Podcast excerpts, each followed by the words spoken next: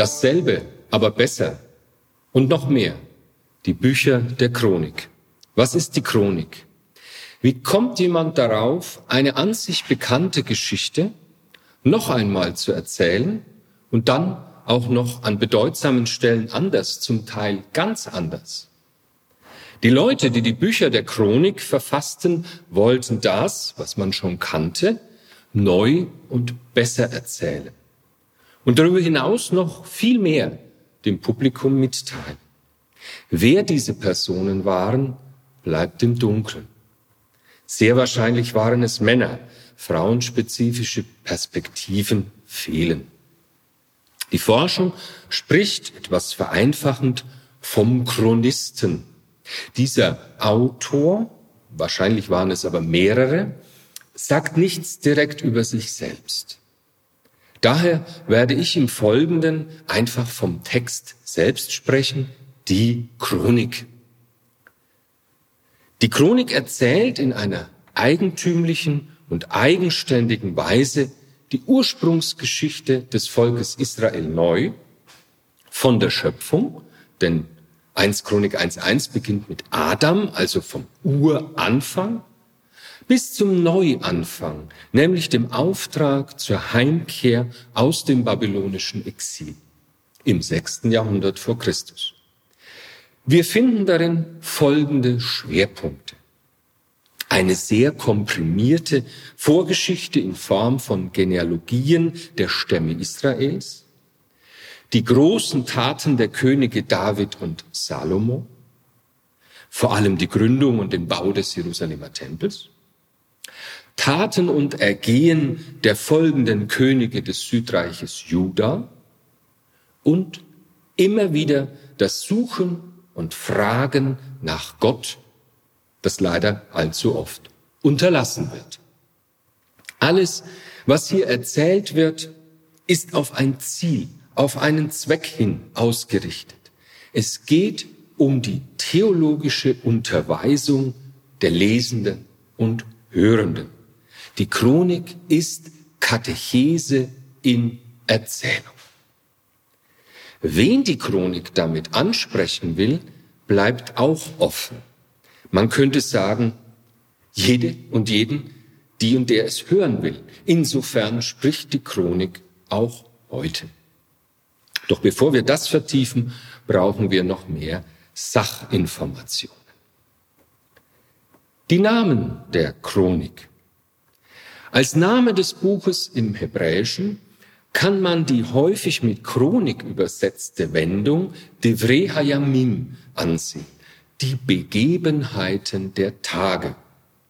In der hebräischen Textüberlieferung war die Chronik zunächst ein Buch. Erst mit den Handschriften der griechischen Übersetzung, der Septuaginta, erfolgte die Teilung in zwei Bücher ungefähr in der Mitte. Und diese Teilung wird dann auch später für den hebräischen Text übernommen.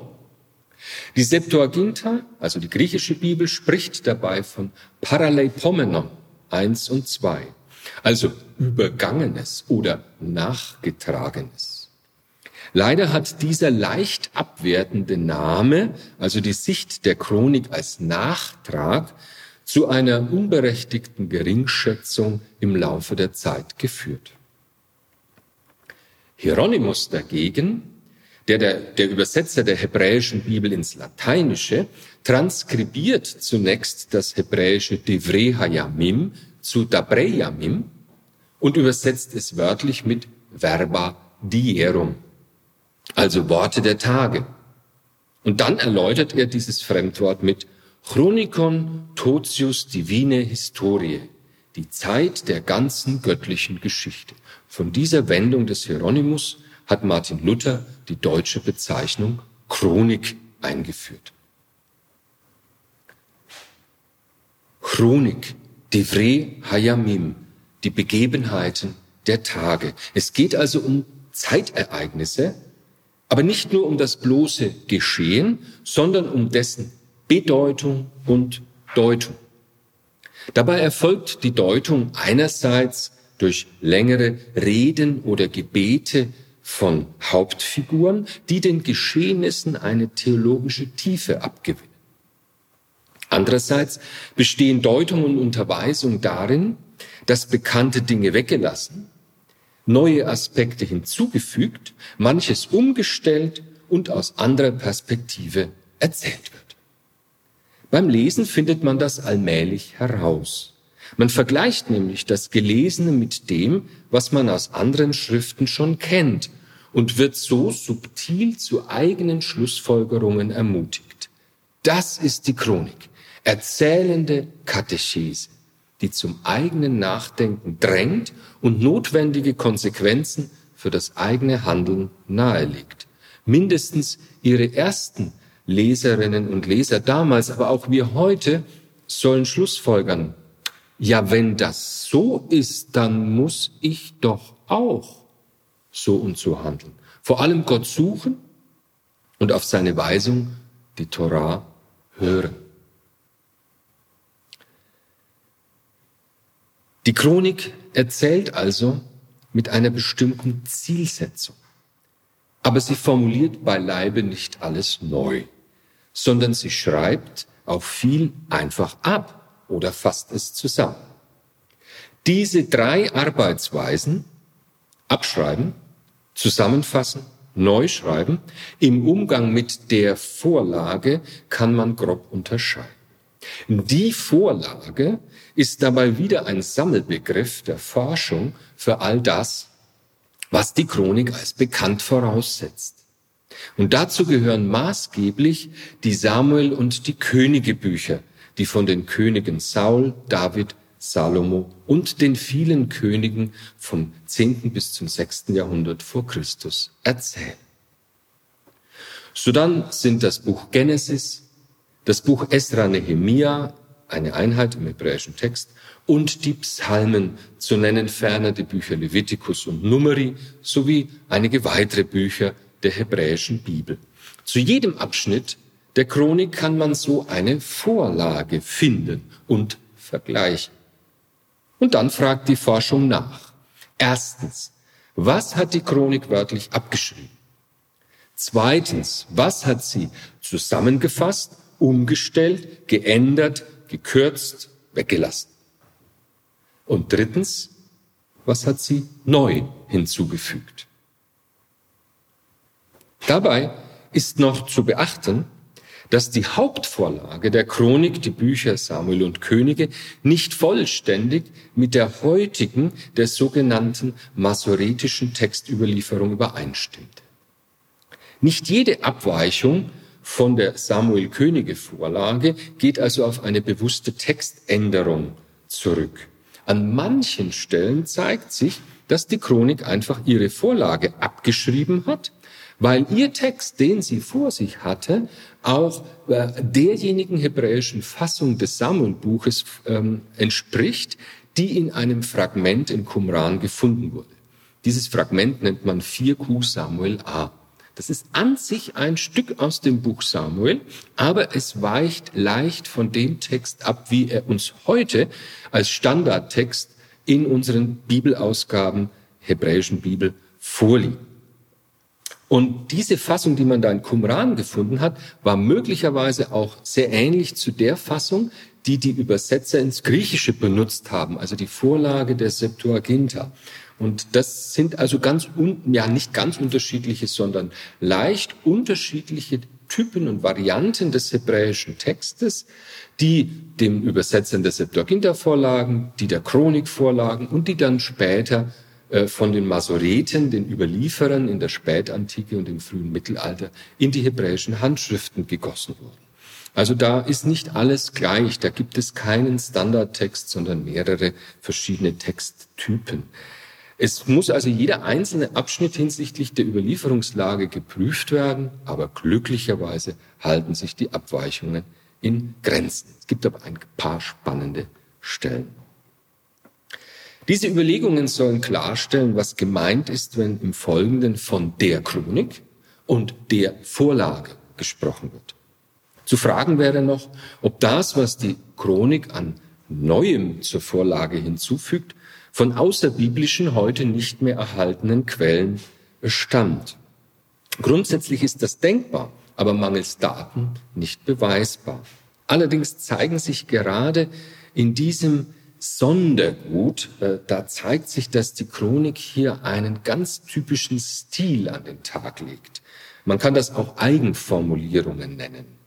Und damit spricht in den meisten Fällen viel dafür, dass die Chronik nur so tut, als würde sie eine Vorlage übernehmen.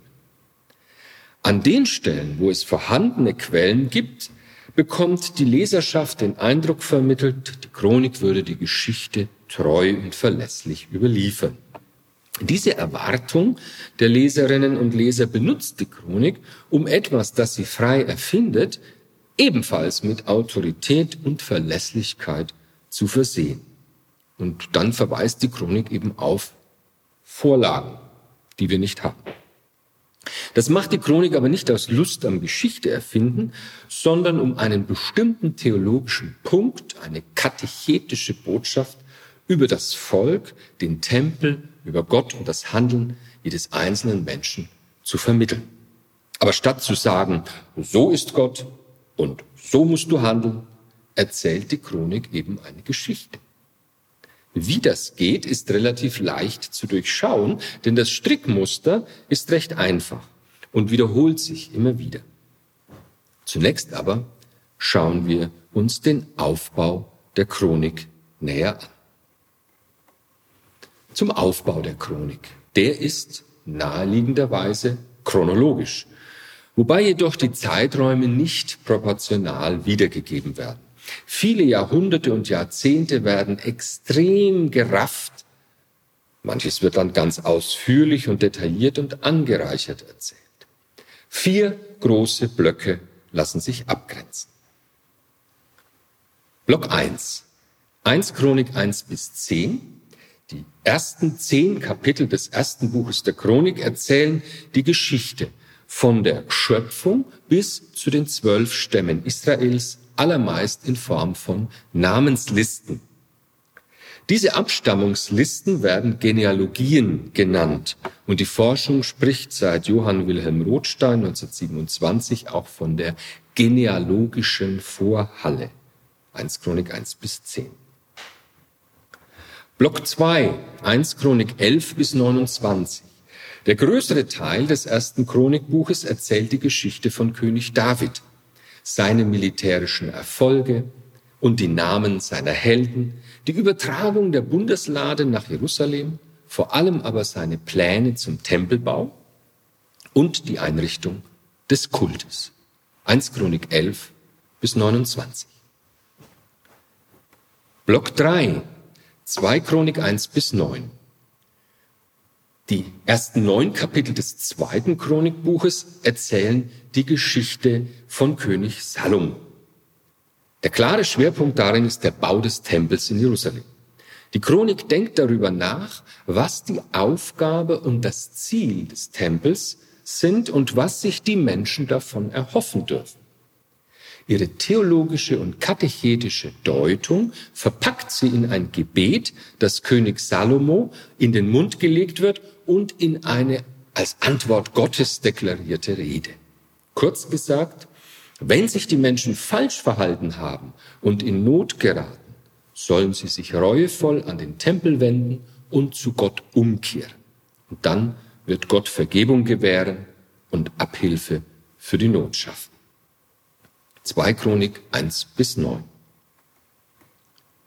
Und schließlich Block 4, 2 Chronik 10 bis 36, der größere Teil des zweiten Chronikbuches erzählt die Geschichte der Könige von Juda. Das Königtum im Nordreich Israel ab Jerobeam dem Ersten wird als Abspaltung dargestellt und im Folgenden konsequent von der Chronik ignoriert. Es wird also nur vom Südreich erzählt und den Südreichkönigen von Rehabeam und so weiter bis runter bis Zitkia. Ja, König Zitkia, mit dem endet das irdische Königtum der Nachfahren Davids. Und die letzten Verse erwähnen knapp die Zerstörung des Tempels und die Deportation der Bevölkerung Judas und Jerusalems nach Babylon in 2 Chronik 36, 17 bis 21, sowie den Neuanfang mit der Erlaubnis des Perserkönigs Kyros zum Tempelbau und zur Rückkehr nach Jerusalem. 2 Chronik 36, 22 bis 23. Diese durch die Personen vorgegebene Gliederung ist klar und logisch.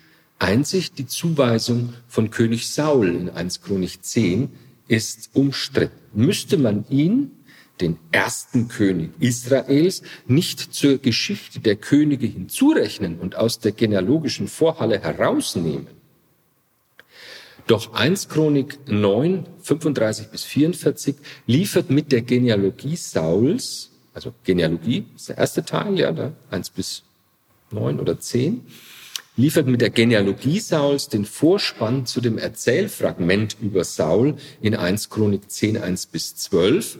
Und dieses Erzählfragment wird eben aus der Vorlage 1 Samuel 31, 1 bis 13 übernommen. Aber in diesem Fragment wird nicht die Geschichte Sauls erzählt, sondern nur dessen unrühmliches Ende. Dieses Ende wird damit begründet, dass Saul untreu war gegenüber Gott und lieber einen Totengeist statt Gott selbst befragt habe. Das ist eine Anspielung auf die Geschichte, die in 1 Samuel 28 erzählt wird und auf entsprechende Verbote in der Tora. All das ist kein Anfang, sondern ein Ende. Und das gibt der Chronik die Gelegenheit, den Übergang in ihrem Sinne zu formulieren. Erstens ist nämlich Gott der eigentliche und wahre König Israels, immer schon und durch die ganze Geschichte hindurch. Und zweitens gibt Gott das Königtum an David, weil erst David Gottes Weisung in rechter Weise befolgt.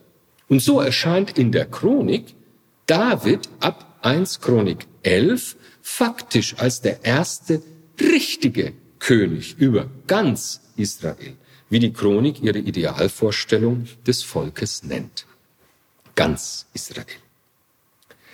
Die Verse 1 Chronik 11, 1 bis 3, also der Anfang der Davidsgeschichte, und 1 Chronik 29, 26 bis 28 bilden damit einen Rahmen um die Davidsgeschichte. In 1 Chronik 11, 1 bis 2 heißt es, nach der Zürcher Bibel. Und ganz Israel versammelte sich bei David in Hebron und sagte, sieh, von deinem Fleisch und Blut sind wir. Schon damals, als Saul König war über uns, warst du es, der Israel hinausgeführt und wieder zurückgeführt hat, und der Herr, dein Gott, hat zu dir gesagt, du sollst mein Volk Israel weiden und du sollst Fürst sein über mein Volk Israel. Und am Ende in 1 Chronik 29, 26 rundet die Geschichte Davids ab. So war David, der Sohn des Isai, König über ganz Israel. Und dieser Rahmen legt es eben nahe, das Ende von König Saul in 1 Chronik 10 noch zur Vorhalle zu rechnen und die eigentliche Königsgeschichte in der Sicht der Chronik wohlgemerkt mit David in 1 Chronik 11 beginnen zu lassen. Und diese Geschichte ist dann wiederum vom Volk Israel gerahmt. Und ganz Israel versammelte sich, so heißt es am Anfang in 1 Chronik 11, Vers 1. Und ganz am Ende der Chronik, in 2 Chronik 36, 23, wird jeder unter euch, der zu seinem ganzen Volk gehört, aufgefordert, nach Jerusalem hinaufzuziehen. Soweit zum Aufbau der Chronik und nun zum Inhalt etwas genaueres. Block 1, die genealogische Vorhalle, 1 Chronik 1 bis 10. Die ersten vier Verse der Chronik verraten viel über ihre Vorgehensweise und die Voraussetzungen, die sie von ihrer Leserschaft einfordert. Adam, Shet, Enosh, Kenan, Mahalalel, Jeret, Henoch, Methuselah, Lamech, Noah, Semham und Japhet. So beginnt die Chronik. Mit dieser Liste von Namen kann nur etwas anfangen, wenn man die ersten neun Kapitel des Buches Genesis halbwegs kennt. Nur dann weiß man, dass Adam der erste von Gott geschaffene Mensch ist und dass Semham und Japhet nicht Vater, Sohn und Enkel, sondern drei Brüder und die Söhne Noachs sind. Die Chronik rechnet also mit einer Leserschaft, die hier die Geschichten aus dem Buch Genesis einspielt. Die Leserschaft kennt also Witz und Pointe schon, wenn man nur ein Stichwort und hier den entsprechenden Namen nennt.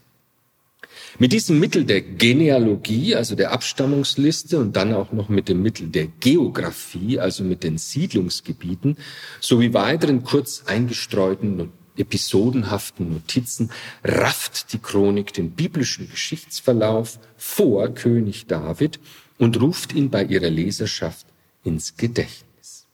Die Vor- und Gründungsgeschichte Israels wird in 1 Chronik 1 bis 10 in sehr unterschiedlicher Ausführlichkeit, nein, nicht erzählt, sondern eher aufgerufen durch Namen, Listen, Stichworte. Kapitel 1 erstreckt sich von Adam bis zu den Söhnen Jakobs, der auch Israel heißt. Und dann folgen als erster großer Schwerpunkt die Nachkommen Judas, also des Jakobssohnes Judah. In 1 Chronik 2 bis 4 mit der Genealogie Davids als Nachfahre Judas im Zentrum in 1 Chronik 3. Bei den übrigen Stämmen Israels in 1 Chronik 5 bis 7 steht dann am umfangreichsten die Nachkommenschaft Levis und seines Nachfahren Aaron im Zentrum in 1 Chronik 6. Und damit sind die beiden großen Institutionen genealogisch verankert. Das Königtum über David und Juda, das Priestertum über Aaron und Levi. Königtum, Priestertum. Kapitel 8 bereitet dann mit Benjamin auf Saul vor und Kapitel 9 schwenkt in die Zeit Davids und nennt die Einwohner Jerusalems aus den Stämmen Juda und Benjamin, Ephraim und Manasse sowie die Priester und Leviten aus dem Stamm Levi. Man kann sich des Eindrucks nicht ganz erwehren, dass die Chronik in diesen Übergangskapiteln, also von der genealogischen Vorhalle zur Davidsgeschichte, da möchte die Chronik noch ganz viele Namen unterbringen. Also die dahinterstehenden Familien ihrer eigenen Zeit als dazugehörig integrieren. Man könnte sich vorstellen, dass die Chronik nicht nur laut vorgelesen wurde, sondern auch in einer Art Wandzeitung zugänglich war. Und da können dann die Zeitgenossen derjenigen, die die Chronik verfasst haben, auf einzelne Namen deuten und sagen, hier ist unser Vorfahr. Wir gehören auch dazu. Daher diese vielen Namen. Wie bei großen Stammbäumen oder Namen auf Grabsteinen eines Friedhofs erwecken die bloßen Namen vor dem geistigen Auge der Betrachtenden ganze Geschichten zum Leben. Und zugleich werden so die wichtigsten Institutionen der nachexilischen Zeit, Tempel, Priester, Leviten, der Kult, tief in der Geschichte Israels verwurzelt. Und David ist die Schlüsselfigur dazu. Der zweite große Block 1 Chronik 11 bis 29, die Geschichte Davids und die Tempelgründung. König David und die Tempelgründung sind das heimliche Zentrum der Chronik. Davids Erfolge, seine Intronisation und die Eroberung Jerusalems in 1 Chronik 11 bis 12 sind die Voraussetzungen für eine komplexe und gestufte Hinführung bis kurz vor den eigentlichen Bau des Tempels. Der Tempel ist der von Gott ausgewählte Ort der Gegenwart und Nähe Gottes, die Gott selbst verspricht. Dazu muss zunächst die Bundeslade als Zeichen der Präsenz des unsichtbaren Gottes nach Jerusalem überführt werden. 1 Chronik 13 bis 16. Und diese Überführung gelingt nach einem tödlichen Zwischenfall erst, nachdem David über die Priester und Leviten, die als Ladeträger vorgesehen sind, Gott befragt hat. David selbst sagt, denn da ihr es, nämlich Gott zu befragen, beim ersten Mal nicht getan habt, hat der Herr, unser Gott, einen Riss in unsere Reihen gemacht, weil wir ihn nicht der Vorschrift entsprechend befragt haben. Das stellt David fest und leitet uns als Hörende schon dazu an, was wichtig ist. Gott befragen. Ja? Auch David kann nicht mit Gottes Präsenz nach Belieben umspringen. Erst nach entsprechenden Vorkehrungen und Hinwendungen zu Gott Kandilade in Jerusalem aufgestellt werden. Diese Hinwendungen zu Gott werden eben mit Befragen ausgedrückt. Das ist das hebräische Darash, auch suchen wird das übersetzt. Und diese Aufstellung der Lade in Jerusalem legitimiert wiederum Davids Königtum und lässt sein Verhalten als vorbildlich erscheinen. Sodann folgt der Entschluss zum Bau des Tempels mit entsprechenden Vorbereitungen in 1 Chronik 17 bis 22. Unter anderem wird in einer dramatischen Geschichte der Platz für den Tempel bestimmt, in 1 Chronik 21. Und diese Geschichte übernimmt die Chronik aus der Vorlage in 2 Samuel 24 und reichert sie durch bemerkenswerte Veränderungen und Hinzufügungen an. Die Kapitel 1 Chronik 23 bis 29 können dann als Testament des alt gewordenen Königs David gelesen werden. Die Übergabe des Königtums an Salomo wird vorbereitet, die Dienstämter der Leviten und Priester werden minutiös eingeteilt, Davids Verwaltungsfachleute und Militärführer werden aufgelistet. Wieder hat man den Eindruck, dass die Chronik hier viele Namen ihrer Zeitgenossen beziehungsweise von deren Vorfahren unterbringen möchte. Die dynastische Nachfolge des Davidssohnes Salomo auf dem Thron erfolgt dann glatt und in völligem Einvernehmen mit Gott. Die Chronik lässt hier sämtliche Querelen, Skandale und Mordgeschichten aus den Thronfolgeerzählungen von 2 Samuel 9 bis 1 Könige 2 ersatzlos weg. Die Chronik weiß, dass ihre Leserschaft darum weiß. Und es geht ihr auch nicht darum, etwas zu verschweigen oder unter den Teppich zu kehren. Das ist, glaube ich, für die Chronik ganz selbstverständlich, dass man weiß, dass es da nicht so glatt gegangen ist. Aber das stellt sie nicht dar, weil die Chronik möchte nämlich die Aufmerksamkeit auf das wirklich Wichtige lenken. Und das besteht in ihren Augen darin, dass David alles Menschenmögliche für den Bau des Tempels und die Einrichtung des Gottesdienstes unternommen hat und sein Sohn Salomo in nahtloser und geistig-geistlicher Nachfolge den Bau durchgeführt hat und erfolgreich die Verbindung mit Gott hergestellt hat. Das ist der Punkt, den die Chronik machen möchte. Alles andere versinkt demgegenüber nach der Chronik in Bedeutungslosigkeit. Wer will, so die Chronik, möge das alles nachlesen. Man kann sich aber auch mit dem begnügen, was von ihr dargestellt wurde. Und allein darauf kommt es nämlich an, so die Chronik. Insofern arbeitet die Chronik aus dem ihr vorliegenden Material das heraus, was ihre Verfasser als theologischen Kern ansahen nämlich die im Tempel manifestierte Beziehung Israels zu Gott und die Erwartungen Gottes an sein Volk Israel. Das war für die erste Leserschaft der Chronik einerseits ein Trost. Gott ist bei uns in unserem Tempel und in seiner Weisung in der Torah. Andererseits war das auch ein ethischer Anspruch, nämlich als Antwort auf Gottes Gegenwart die Weisung, Gottes Weisung, die Torah im Alltag umzusetzen. Also Trost und Anspruch. Diesen Kern durch eine Erzählung, durch ein Narrativ zu legitimieren und zu stärken, das scheint die Hauptaufgabe der Chronik zu sein. Dritter großer Block, die Geschichte Salomos und des Tempelbaus, 2 Chronik 1 bis 9. Schon bei David, aber vor allem dann bei Salomo greift ein zentrales Konzept der Chronik, das sich dann auch bei den späteren Königen wiederfindet.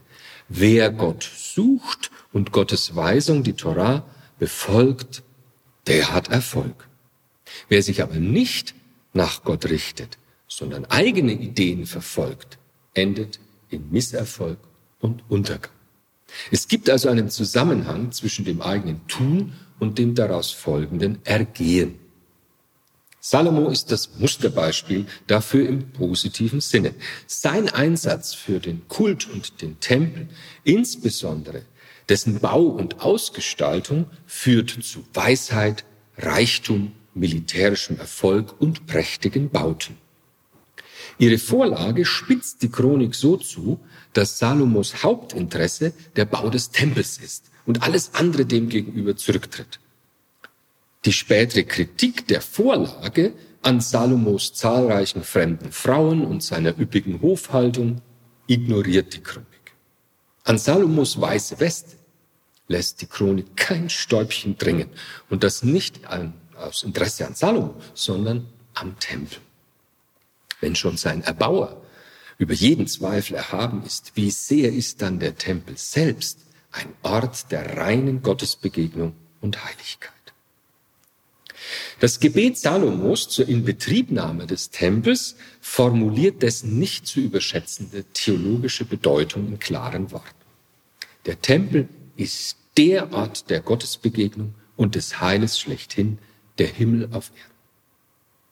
Damit stützen die Verfasser der Chronik, die unter dem Kultpersonal am Tempel zu suchen sind, natürlich auch ihre eigene Position. Sie geben aber auch der Gemeinschaft, die an Gott, an den Gott Israels glaubt, ein geografisches Zentrum, einen Fixstern, ein Gravitationszentrum. Das stärkt die eigene Identität und gibt den an Gott Israel, an den Gott Israels glaubenden Menschen einen Bezugspunkt. Vor allem auch den Menschen in der Diaspora, die fern von Jerusalem leben, haben so einen Orientierungspunkt ihrer Hoffnung. Dieser Gott Israels, von dem ich jetzt schon mehrfach gesprochen habe, wird übrigens mit diesen geheimnisvollen vier Buchstaben J-H-W-H geschrieben. Der Name wird nicht ausgesprochen, sondern man sagt stattdessen Adonai, Elohim oder Hashem, der Name. Nach dem Tempelbau klingt die Salomo-Geschichte mit einigen Episoden aus, die seinen Erfolg noch unterstreichen. Unter anderem kommt die Königin von Saba zu Besuch. Ihr Zeugnis über den König als von Gott eingesetzten Herrscher mit großer Weisheit ist ein ganz entscheidender Beitrag zum Salomo-Bild der Bibel und darüber hinaus. Als Frau und ausländische Herrscherin bestätigt sie aus einer doppelten Außenperspektive die Größe des Tempelerbauers und damit indirekt die Unübertrefflichkeit des Tempels und des darin verehrten Gottes Adonai. Der vierte Block, die Geschichte der Könige Judas, Untergang und Neuanfang, 2 Chronik 10 bis 36. David und Salomo sind die Vorbilder und die Messlatte. An ihnen, an ihrem Tun und Ergehen werden die folgenden Könige gemessen. Zeigten die beiden Idealkönige in bereinigter Weise, wie sehr der Gehorsam gegenüber Gottes Geboten zum Erfolg führt, so finden sich unter den Königen von Juda etliche Negativbeispiele. Schon in der Vorlage werden die Könige von Juda und von Israel schematisch und stereotyp behandelt und beurteilt. Die Chronik beschränkt die Nachrichten über die Könige von Israel, also im Nordreich, auf das Allernötigste und blendet sie weitestgehend aus und übernimmt ansonsten diese standardisierte Beurteilung der Vorlage, setzt dann aber nochmal andere Akzente und differenziert mitunter die fast durchgehend negative Beurteilung der Könige von Juda in der Vorlage. Also nochmal ganz kurz zusammengefasst, die Vorlage beurteilt bis auf Hiskia und Joschia eigentlich alle Könige von Juda negativ. Die Chronik übernimmt das, aber an einigen Stellen verändert sie. Und warum? Das liegt an ihrem theologischen Schema von Tun und Ergehen als Geschichtsprinzip, äh, das die Chronik mit der Geltung der Torah verbindet. Die Torah wird dabei auf das Grundgebot der alleinigen Verehrung Adonais zugespitzt.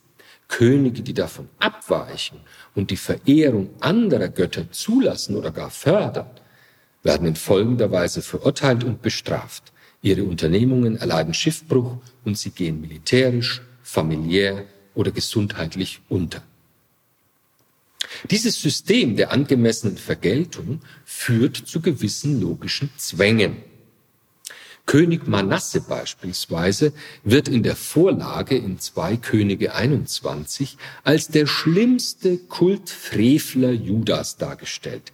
Er hat für die fremden Götter Altäre gebaut Totenbeschwörung und Wahrsagerei praktiziert, sowie ein Standbild der Göttin Asherah im Tempel aufgestellt. Manasse hat die Weisung des Mose, die Torah, gänzlich missachtet und andere zu diesen abscheulichen Taten angestiftet. Und so bewertet das zweite Königebuch seine Regentschaft als äußerst negativ. Und dieses negative Urteil übernimmt die Chronik zunächst auch. Nun aber hat Manasse 55 Jahre in der ersten Hälfte des siebten Jahrhunderts vor Christus regiert. Eine so lange Regierungszeit bedarf nach den Vorstellungen der Chronik eine Erklärung. Wie kann ein König, der sich derart falsch verhält, so lange regieren? Und dazu gestaltet die Chronik eine Erzählung von Umkehr, Rettung und anschließendem Erfolg von König Manasse. Diese Geschichte hat keinen Anhaltspunkt in ihrer Vorlage. Man findet das in 2 Chronik 33, 1 bis 20. In ähnlicher Weise werden auch andere Könige gegenüber der Vorlage aufgewertet. Abia in 2 Chronik 13 und Jotam in 2 Chronik 27. Josaphat in 2 Chronik 17 bis 20 wird noch positiver dargestellt, als in die Vorlage darstellt. Und auch Hiskia in 2 Chronik 29 bis 32 und Joschia in 2 Chronik 34 bis 35 behalten ihre positive Wertung. Und deren Geschichte wird sogar noch ausgeschmückt. So erzählt die Chronik von König Hiskia ein ähnlich festliches Pessachfest, wie es bei König Joschia dargestellt wird. Und bei Joschia findet die Chronik in ihrer Vorlage nur eine kurze Notiz, dass äh, Joschia ein Pascha, ein Pessach durchgeführt hat. Das baut sie eben groß aus bei Joschia.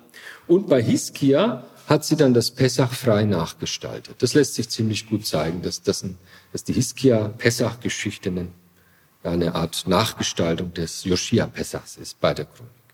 Und mit solchen literarischen Mitteln verstärkt sie massiv eine Tendenz der Vorlage und fördert so ihre Grundbotschaft in katechetischer Absicht deutlich zutage. Nochmal, wer gut handelt, also Gottes Gebot befolgt, sich für die alleinige Verehrung des einen und einzigen Gottes Adonai in Jerusalem einsetzt und den Tempel fördert, der wird überreich belohnt, unter anderem mit großen Festen und militärischen Erfolgen, mit einer langen Regierungszeit. Viele Könige und alle Nachfolger Joschias versagen in diesem Punkt und finden ein unrühmliches Ende. Am Ende bleibt es auch der Chronik nicht erspart, den Untergang Jerusalems im Jahr 587 vor Christus zu berichten. Sie macht es so kurz wie irgend möglich. 2 Chronik 36, 17 bis 21. Aus der dramatischen Erzählung der Vorlage werden nur wenige Notizen übernommen. So nach dem Motto, die Leserschaft kennt das ja schon alles. Und ihre letzten zwei Verse macht die Chronik dann zu einem Manifest.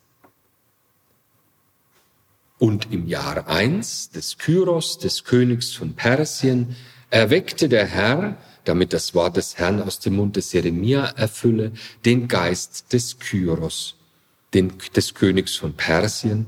Und dieser ließ einen Aufruf durch sein ganzes Königreich ergehen, auch schriftlich. So spricht Kyros, der König von Persien. Alle Königreiche der Erde hat mir der Herr, der Gott des Himmels, gegeben, und er selbst hat mir aufgetragen, ihm ein Haus zu bauen in Jerusalem, das in Juda liegt. Wer immer von euch aus seinem Volk ist, der Herr, sein Gott, ist mit ihm und er ziehe hinauf.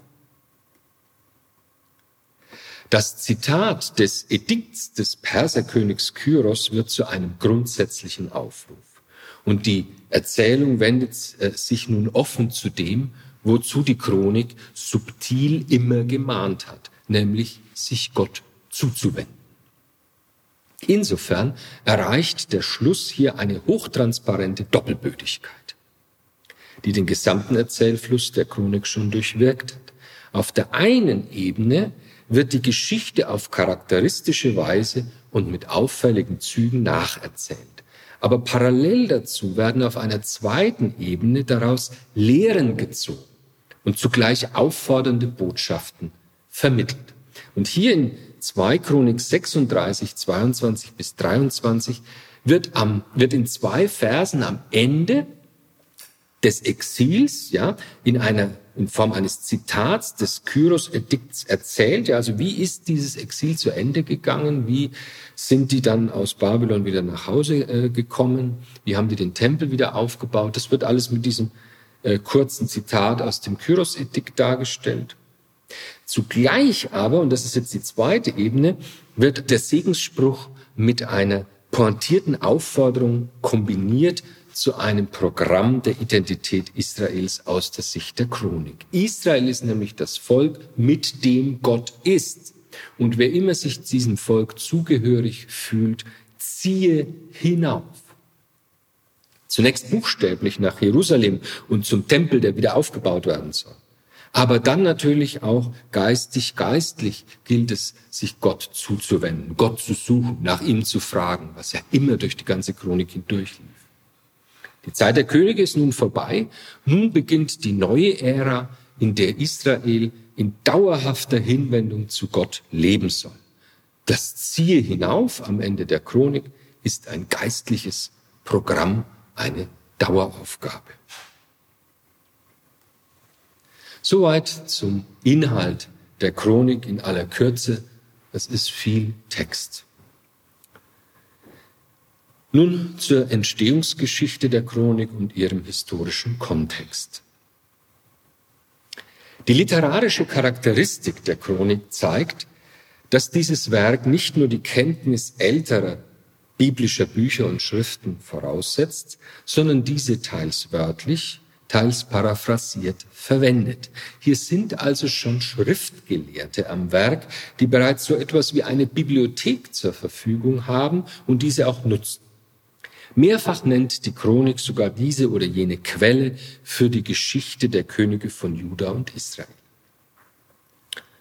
Oder von Propheten geschriebene Geschichtsbücher, etwa und die übrige Geschichte Usias, die frühere und die spätere, schrieb der Prophet Jesaja, der Sohn des Amoz. 2 Chronik 26, 22. Ja, so eine Quellenangabe. Ihr könnt noch da und da nachlesen. Solche Quellenangaben finden sich schon in der Vorlage und die übernimmt die Chronik dann auch leicht variiert.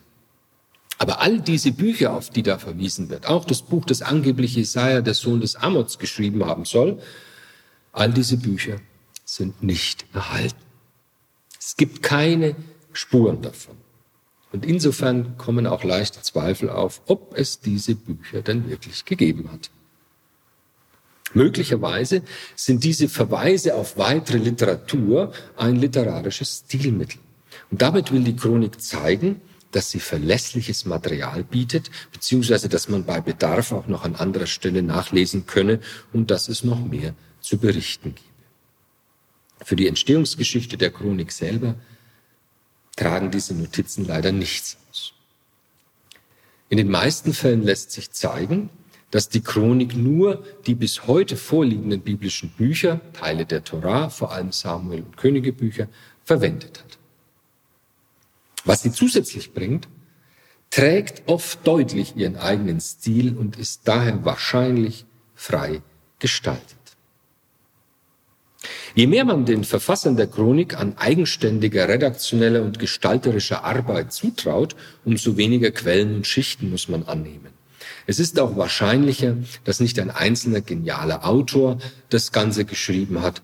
Plausibler ist es, dass eine Art Schule über einen nicht allzu langen Zeitraum den Text geschrieben hat, immer wieder abgeschrieben hat und dabei ergänzt und verändert hat. Allein schon das anfällige Schreibmaterial, das ja nicht so lange haltbar war, machte ein fortwährendes Abschreiben nötig. Und solange der Text nicht kanonisch abgesichert war, konnte er dabei auch verändert werden. Diesen Prozess im Einzelnen sichtbar zu machen, ist heute nahezu unmöglich. Man kann aber bestimmte Interessen und Tendenzen in dem Text erkennen. Von den dezidiert priesterlichen Interessen in den Erzähltexten der Torah unterscheidet sich der Gesamtbestand dann doch signifikant.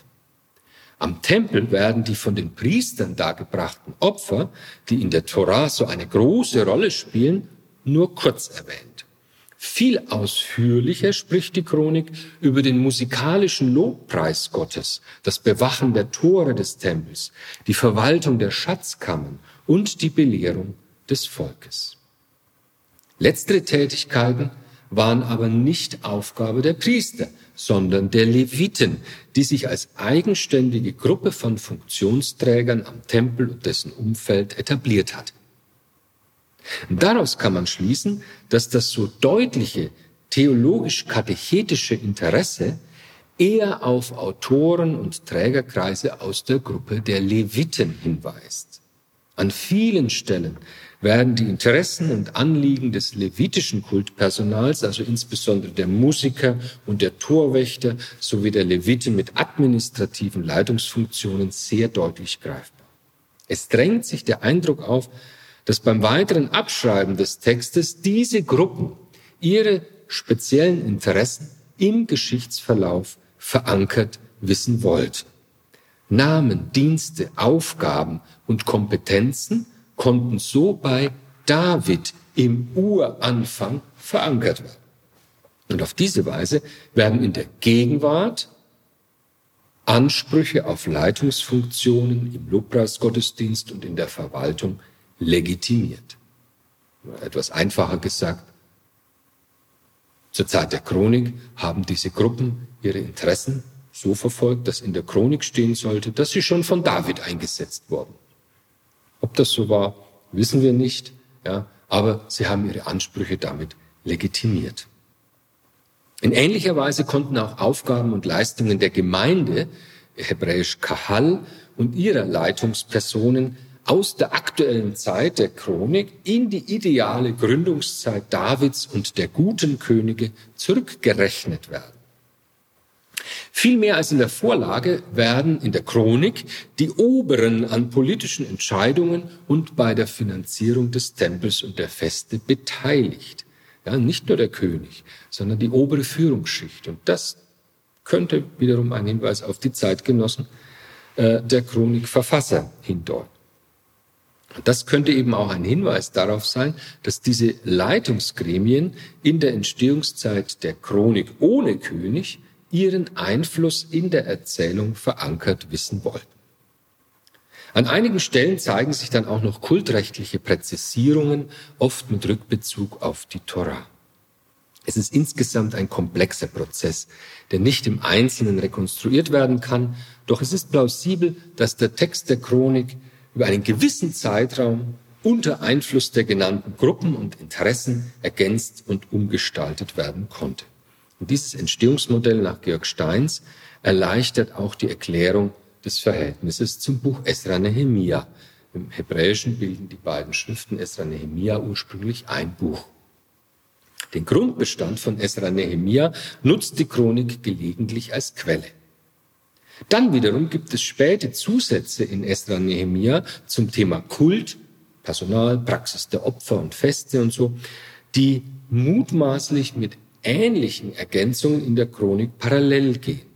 Und die, diese Bearbeitungen beider Werke, Esra Nehemia einerseits und Chronik andererseits, aus einem gemeinsamen Interessenpool heraus, erklären dann manche Gemeinsamkeiten zwischen der Chronik und Esra Nehemia. Doch diese wenigen tendenziellen Gemeinsamkeiten belegen nicht die früher geäußerte These eines chronistischen Geschichtswerks, also dass die Chronik und Esra Nehemia aus einer Hand stammen. Das lässt sich eben nicht zeigen. Äh, die konzeptionellen Unterschiede zwischen Esra Nehemia und der Chronik sind zu groß. Das waren unterschiedliche Gruppen, die diese Texte formuliert haben. Auch in der Überlieferung des Textes in den Handschriften wurden die Chronik und Esra Nehemiah immer als zwei eigenständige und getrennte Werke behandelt.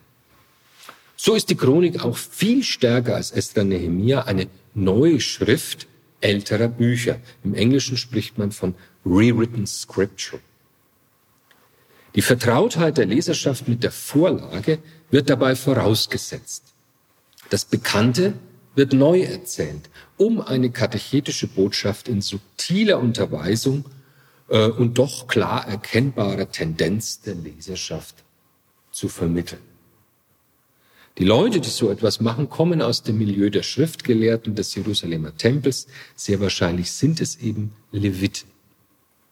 Die Darstellung der Chronik betont wie kein anderes biblisches Buch die Tätigkeit und Kompetenz der Leviten an wichtigen Knotenpunkten als Lehrer, Propheten, zentrale Verwaltungsfachleute. Die Torah vertraut in Deuteronomium 33.10 den Leviten die Bildung Israels an.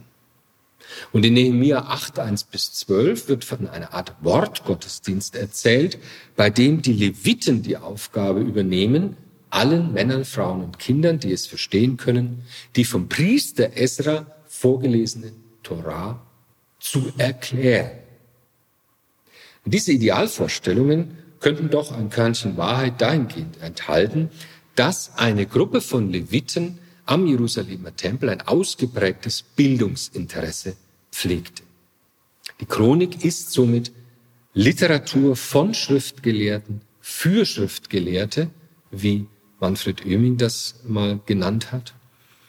Und sie könnte so eine Art Geschichtslehrbuch gewesen sein, aus dem die Leviten interessierten Multiplikatoren, Lehrern, Katecheten die Geschichte in ihrer speziellen Perspektive nahegebracht hat, sie unterrichtet hat und damit die dann das Volk weiter belehren.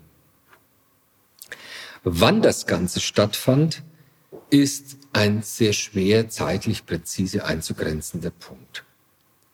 In der Forschung ist die Diskussion tatsächlich offen.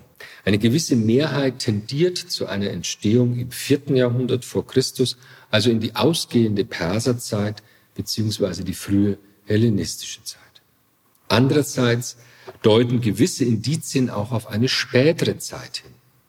Die Chronik integriert viele ältere Schriften, von Genesis bis zum zweiten Buch der Könige, Esra, Nehemia, Prophetenbücher. Sie zeigt damit, dass sie diese bereits als heilige Schriften, also mit kanonischem Charakter angesehen hat.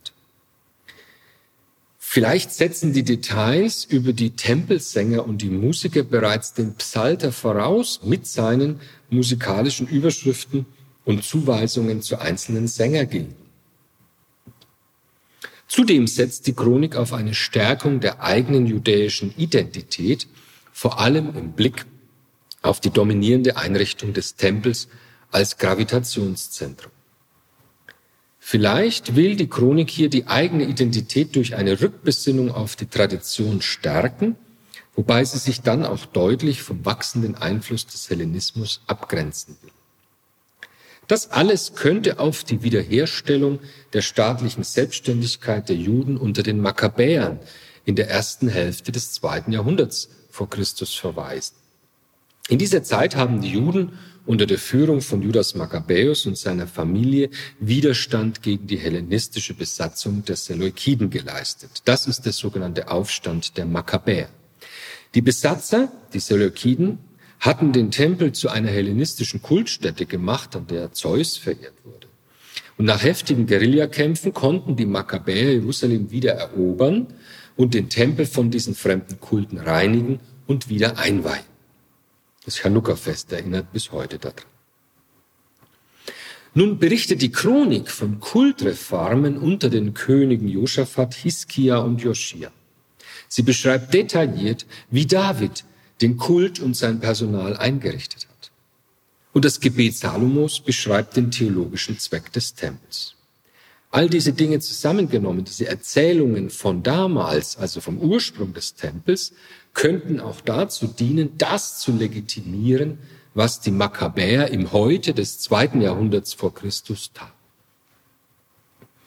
Die Makkabäer sahen sich in einer Linie mit den guten Königen der Chronik.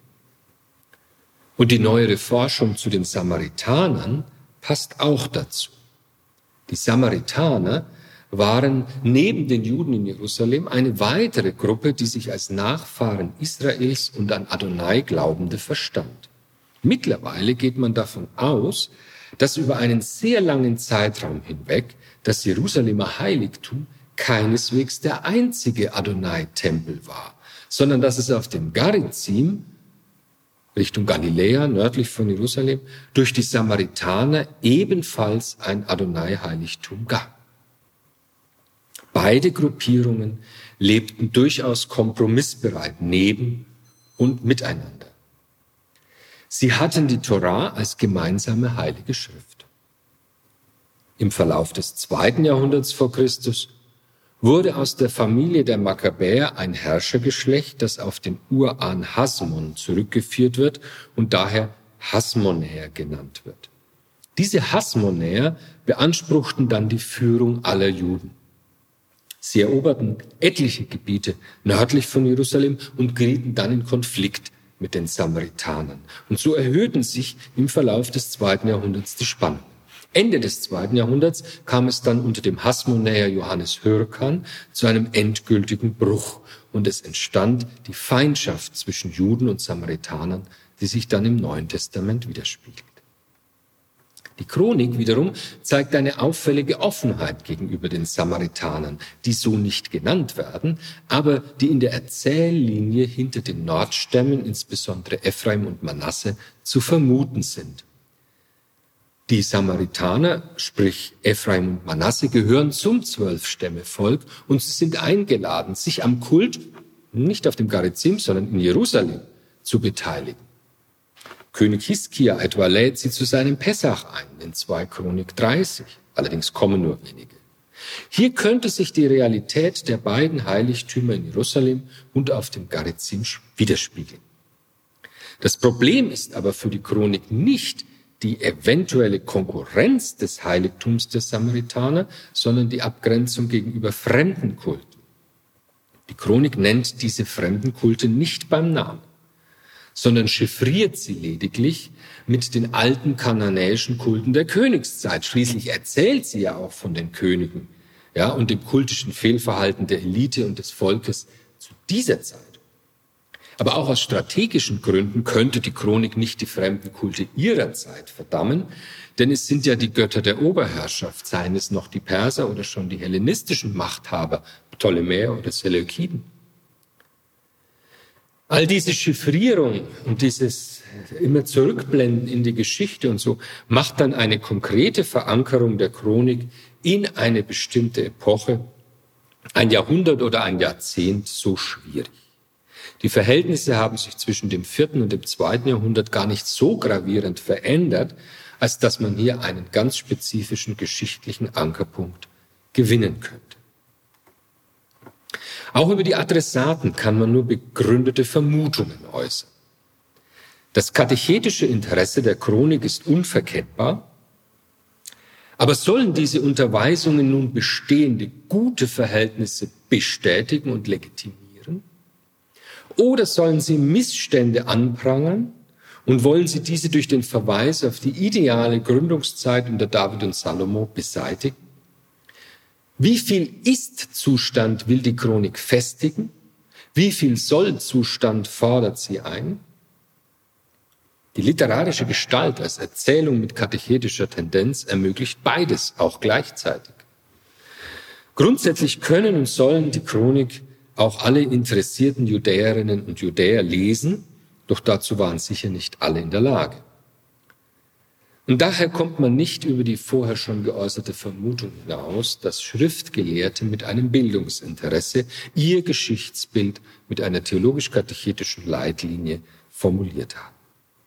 Andere Gruppen haben ihre spezifischen Interessen am Kult und an der Gemeindeleitung und zur Legitimation der eigenen Familie eingespeist.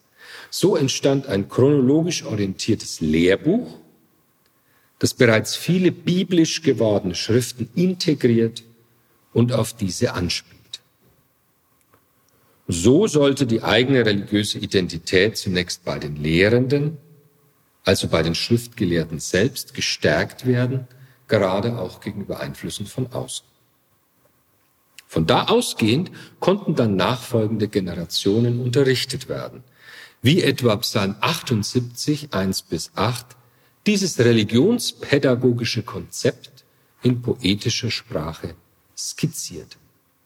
Was wir gehört und erfahren haben, was unsere Vorfahren uns erzählten, wollen wir ihren Söhnen nicht verschweigen, sondern erzählen der künftigen Generation die Ruhmestaten des Herrn und seine Stärke und seine Wunder, die er getan hat.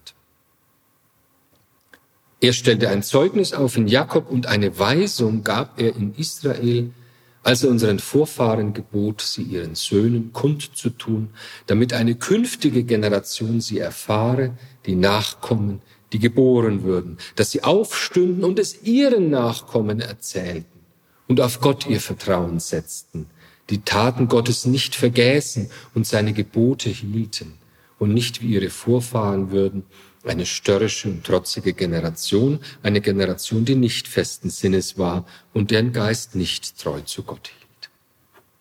Das ist, glaube ich, das Grundkonzept der Chronik, vielleicht der Bibel überhaupt, die nachfolgenden Generationen darin zu unterrichten, was Gott an den, in der Vergangenheit Großartiges getan hat. Nun zur Rolle der Chronik im Kanon. Die integrierende und bündelnde Funktion der Chronik zeigt sich auch an ihrer Positionierung in der Kanonausprägung der hebräischen Bibel. In der hebräischen Bibel gehört die Chronik zum dritten Kanonteil, den Schriften, den Ketuvim. Wir haben ja drei Teile in der hebräischen Bibel, die Torah als ersten und übergeordneten Teil, die prophetischen Schriften, die Neviim, und den dritten Teil, die Schriften, Ketuvim. Dazu gehört die Chronik. In der wichtigsten und ältesten vollständigen hebräischen Handschrift äh, des Mittelalters, im 1008, 1009 entstandenen Codex Leningradensis, eröffnet die Chronik die Ketuvim. Das ist insofern sehr bezeichnend, als ja die Chronik mit Adams Seth Enosch beginnt und damit das Buch Genesis das erste Buch des ersten Kanonteils, also der Torah, aufgreift. Mit der Chronik am Beginn der Ketuvim wiederholt sich dann variierend und interpretierend der Geschichtsfaden von der Schöpfung über die gesamte Torah bis hin zu den vorderen Propheten, also den Büchern Joshua bis zwei Könige. Im babylonischen Talmud findet sich im Traktat Baba Batra eine andere Auffassung, die Auffassung der Rabbinen, wie die jüdische Heilige Schrift entstanden und aufgebaut ist. Die Rabbinen platzieren die Chronik ans Ende der Ketuvim, so dass sie nach Esra Nehemia das letzte Buch der jüdischen Bibel bildet. Auch diese Positionierung die in die wissenschaftlichen Ausgaben der Bibel, also zum Beispiel die Biblia Hebraica Stuttgartensia, übernommen wurde, ist aussagekräftig. Die Chronik bildet ein kanonisches Abschlussphänomen, wie Georg Steins das nennt.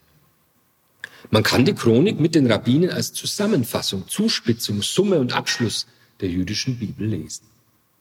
Da die Chronik viele biblische Bücher aufgreift und deutlich auf die Torah als den ersten Kanonteil bezogen ist, passt die Endstellung hervorragend zu ihrem literarischen Charakter. In der griechischen Bibel, der Septuaginta, wird die Anordnung der Bücher insgesamt verändert. Hier wird nun die Chronik als Geschichtsbuch aufgefasst, das einen Nachtrag zu den Samuel- und Königebüchern liefert. Also in der Septuaginta, sind die Sammel- und Königebücher, die vier Bücher der Königtümer. Und daher wird dann die Chronik, die dann jetzt in zwei Bücher aufgeteilt wird, an das vierte Buch der Königtümer, also das zweite Königebuch, angeschlossen. So geschieht dies in den wichtigen christlichen Handschriften Codex Vaticanus B und Codex Alexandrinus A aus dem vierten bzw. fünften Jahrhundert nach Christus. Im Codex Vaticanus folgen dann noch die Bücher 1 Estras, auch Estras Alpha oder drittes Buch Estra genannt, und die Bücher Estra Nehemia. 1 Estras, Estras Alpha, ist eine Zusammenstellung mit Material aus zwei Chronik 35 bis 36, Estra 1 bis 2 und 4 bis 5 sowie Nehemia 7 bis 8. Das Buch Estra wiederum beginnt mit dem Edikt des Perserkönigs Kyros und passt so ebenfalls zum Schluss der Chronik. Und diese chronologische Abfolge hat sich unter Auslassung der Apokryphenschrift 1 Estras in den heutigen Standardausgaben christlicher Bibeln erhalten. Die Bücher der Geschichte des Volkes Israel erzählen von der Landgabe im Buch Josua bis zum Ende des irdischen Königtums und dem babylonischen Exil im zweiten Buch der Könige.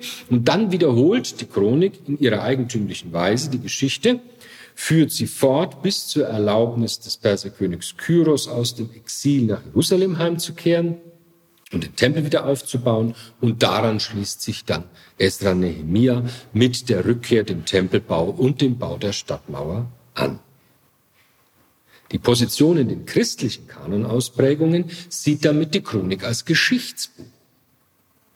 Dagegen sind die Positionen der jüdischen Kanonausprägungen am Beginn und am Ende der Ketuvim Hinweise darauf, dass man im Judentum die Chronik als markanten Verweis auf die Torah und die Zusammenfassung aller heiligen Schriften wahrnimmt. Die Chronik ist beides, Geschichtsbuch und kanonisches Abschlussphänomen, Erzählung und Zusammenfassung aller heiligen Schriften. Es kommt eben auf die Perspektive Zur Wirkung und Rezeption der Chronik. Hat denn die Chronik ihr katechetisches Anliegen erreicht? Hat sie die beabsichtigte Wirkung erzielt? Das ist schwer zu beurteilen. Sie wird jedenfalls als heilige Schrift wahrgenommen, ins Griechische übersetzt und weiter überliefert im Judentum wie im Christentum. Das frühe Christentum hat die Chronik ebenfalls wahrgenommen, wahrscheinlich sogar als Ende der Ketuvim, also am Ende des Kanons heiliger Schriften. Das lässt sich an einem Wort Jesu ablesen, das in Matthäus 23, 35 und parallel Lukas 11, 51 überliefert ist. Jesus kündigt das kommende Gericht so an. Darum hat auch die Weisheit Gottes gesprochen, ich will Propheten und Apostel zu ihnen senden, einige von ihnen werden sie verfolgen und töten, und darum soll das Blut aller Propheten das vergossen wurde seit Grundlegung der Welt, von diesem Geschlecht gefordert werden. Von dem Blut Abels bis zum Blut des Zacharias, der umgebracht wurde zwischen Altar und Tempel. Ja, ich sage euch, es wird von diesem Geschlecht gefordert werden. Lukas 11, 49 bis 51. Mit Abel wird auf die dramatische Geschichte des Brudermords am Anfang der Bibel in Genesis 4 verwiesen. Weitaus weniger bekannt ist Zacharias. Das ist der in 2 Chronik 24, 20 bis 22 als Secharja auftretende Prophet, der König Joasch und den führenden Leuten vorhält, dass sie die Weisung Gottes übertreten und fremde Götter verehren. Secharja, Zacharias, droht das Gericht Gottes an und wird dafür gesteinigt. Diese Episode hat keine Vorlage und ist nur in der Chronik überliefert. Mit der Wendung Jesu vom Blut Abels bis zum Blut des Zacharias wird so eine literarische Klammer um die hebräische Bibel gelegt, wenn die Chronik am Ende steht. Ein Hinweis darauf, dass die Chronik vom Evangelisten Matthäus auch in ihrer formalen Gestalt geschätzt wird, ist der Anfang des Matthäusevangeliums. In Nachahmung der genealogischen Vorhalle in 1 Chronik 1 bis 10 liefert Matthäus 1, 1 bis 17 eine Genealogie Jesu über dreimal 14 Generationen. So wird auch vor der Geschichte Jesu die wichtige Vorgeschichte in Form von Namen als Stichwortgeber wach, wachgerufen und Jesus an die Geschichte des Volkes Israel angedockt. Nun zum Schluss einige Bemerkungen zu Theologie und Relevanz. Die wichtigsten Leitlinien der Theologie der Chronik. Es ist etwas anachronistisch gesprochen, eine biblische Theologie, vielleicht die erste biblische Theologie überhaupt. Die Theologie der Chronik ist zutiefst schriftbasiert. Schriftgelehrte greifen ältere heilige Texte auf, schreiben sie teils ab, teils entwickeln sie sie weiter. Wer solches liest, muss selbst mit diesen älteren Schriften vertraut sein, kann sich dann belehren lassen und wiederum andere lehren. Schriftlichkeit und Mündlichkeit greifen dabei ineinander. Gelegentlich hat man den Eindruck, dass erst eine Version vorgetragen wurde, dann lebhaft diskutiert wurde und dann wurde sie unter dem Eindruck von Interessen bestimmter Gruppen zu einer zweiten Version ergänzt und umgearbeitet. Dabei kommen theologische Grundeinsichten nicht zu kurz. Sie werden in katechetischer Weise auf Kurzformeln gebracht, die variantenreich, aber klar identifizierbar ständig wiederholt werden. Die Chronik schlägt kunstvoll variiert und doch durchschaubar immer in die gleiche Kerbe. Alles entscheidend ist die Ausrichtung an der Torah, an der Weisung zur alleinigen Verehrung Adonais und die Befolgung oder Missachtung dieses Hauptgebots entscheidet über Erfolg oder Misserfolg der Könige, der Gemeinschaft und des Einzelnen. Was auch immer geschieht, die Chronik empfiehlt, sich Gott annähern, Gott suchen, nach Gott fragen, niemals Gott untreu werden oder Adonai verlassen. Gekleidet wird diese grundlegende Lehre in die Form einer Erzählung von Geschehnissen, die als bekannt galten. Aber sie werden so spezifisch zugespitzt, dass der Leserschaft die Schlussfolgerung überzeugend nahegebracht wird, sich der Empfehlung der Chronik anzuschließen. Dabei geht es weniger um Politik oder Gesellschaft, sondern um die Anerkennung und Hochschätzung der Heiligkeit Gottes, manifest im Kult am Tempel. Wer den Gottesdienst fördert und auf das Wort Gottes aus dem Mund des Mose und der Propheten hört, erlangt Segen und Wohlstand. Der Tempelgründer David und der Tempelerbauer Salomo sind die Schlüsselfiguren dafür. Die anderen Könige Judas werden zu guten und schlechten Vorbildern stilisiert. Das eigentliche Königtum über das wahre Israel hat unangefochten und souverän Adonai inne.